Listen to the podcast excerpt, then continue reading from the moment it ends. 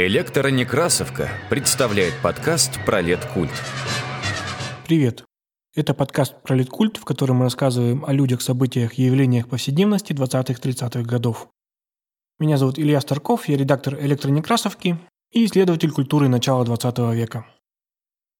Начать наш сегодняшний выпуск я бы хотел с агит лозунгов 20-х годов. «Здоровей поешь ты вдвое, вымыв руки пред едою, от заразы, несомненно, нас спасает гигиена.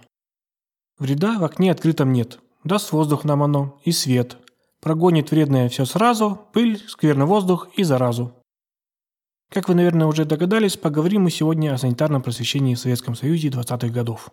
Тема актуальная как тогда, когда в 1918 году бушевал грипп испанка и в дальнейшем холера, тиф, чесотка и другие заболевания, так и сегодня, когда методы санитарной агитации напоминают нам про, казалось бы, элементарные вещи в первичной гигиене. Ровно о таких же правилах, как соблюдение личной гигиены и гигиены жилища, говорили и в 20-е годы, только с поправкой на время, что отражалось, собственно, в методах агитации. Вот об этих методах мы сегодня и поговорим. Построение человека нового социального типа, которым задалось молодое советское государство, столкнулось с повсеместным отсутствием культуры гигиены у пролетариата. Преобладавшие социальные болезни и проблемы, такие как алкоголизм, туберкулез, проституция, высокая детская смертность, преподносили системы здравоохранения нового государства как тяжелое наследие царизма.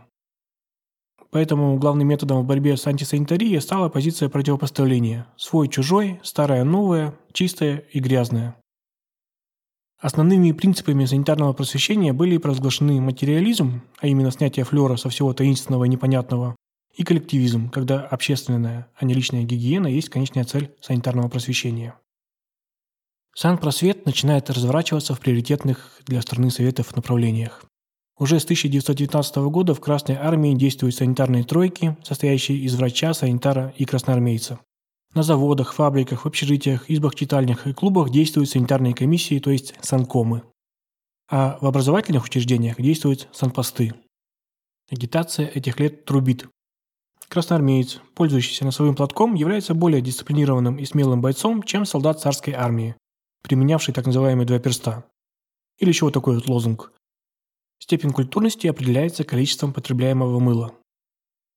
К середине 20-х годов структура, отвечающая за агитацию в самопросвете, состоит из так называемых губернских и уездных советов, которые в свою очередь подчинялись Центральному совету Наркомздрава. В такие региональные советы входили представители всех профсоюзов. Для каждой социальной прослойки на уровне нормативов разрабатываются правила санитарного просвещения с индивидуальными методами и формой. Лектору при работе с населением рекомендуется вжиться в аудиторию, быть лаконичным, собранным, опираться на местный быт, учитывать социальный статус и возраст и давить ударными лозунгами. Вот примеры таких рекомендаций. Цитирую.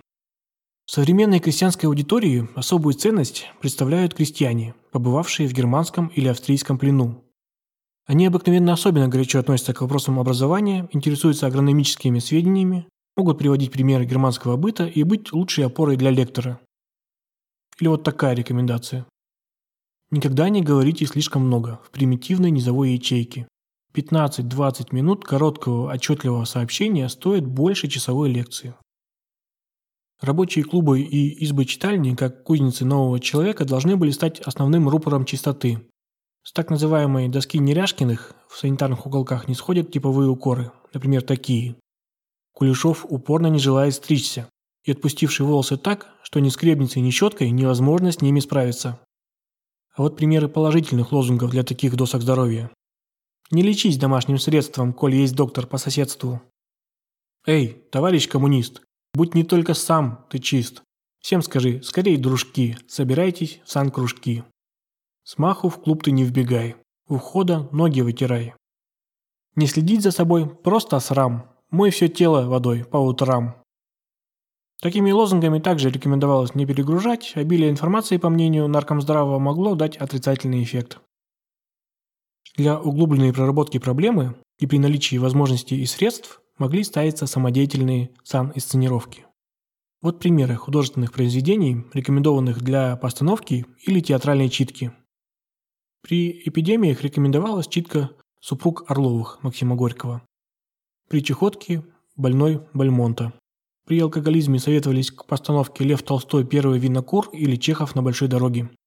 При венерических заболеваниях и вопросах пола чтение Некрасова «Убогое и нарядное» или инсценировка Толстого «Франсуаза». Еще одним распространенным форматом просвещения в санкружках были игры. Пользовались популярностью такие игры, как игра в микробы, бой болезни с человеком, борьба с комаром или лото по туберкулезу. Санитарно-просветительское значение таких игр сводилось к быстрому усвоению игроками причины ряда болезней, наглядному представлению об органах и, как следствие, агитации за баню, санитарное просвещение и привычку обращаться за врачебной помощью. Еще одной наглядной формой санпросвета были постановочные санитарные суды, где в качестве подсудимого защиты свидетелей и суда выступали слушатели лекции, а в качестве стороны обвинения или одним из свидетелей был врач или лектор. При организации таких судов требовалась тщательная подготовка стороны обвинения, поскольку вердикт мог быть только карающий. Но известен случай, когда при проведении суда над самогонщиком защита была чересчур убедительной и сумела доказать залу, что самогонщики чисты, а самогон не такая страшная штука. Тщательным образом велась работа с населением на местах, которым раздавались памятки, где рекомендовалось, цитирую, «Ежедневно утром мыть с мылом лицо, шею, руки и даже туловище до пояса. Омовение хорошо повторить и вечером. А руки мыть и перед едой несколько раз в день. Раз в неделю надо мыться в бане или в ванне. После каждого мытья надо обтираться досуха. Белье необходимо менять не реже одного раза в неделю.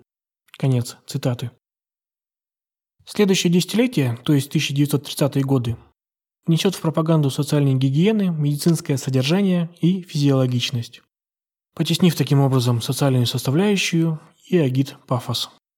По мере усиления политического режима и культа личности информация становится сверхсекретной, что делает агитацию гигиены малоэффективной. Статистические данные о демографических процессах, такие как состав населения, рождаемость, смертность, а также информация о инфекционной и психической заболеваемости, травматизме, сведения о числе врачей по специальностям получают гриф секретности. Институты социальной гигиены расформировываются и закрываются.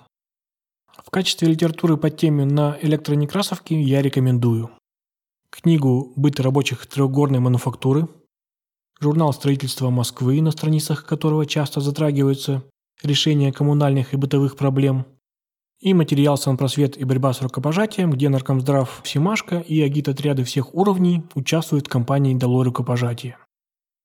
Закончить сегодняшний выпуск я хочу еще одним санитарным лозунгом. Пускай известно будет всякому, микробы все до грязи лакомы. С вами был подкаст «Пролеткульт». Чаще мойте руки и не болейте. Пока.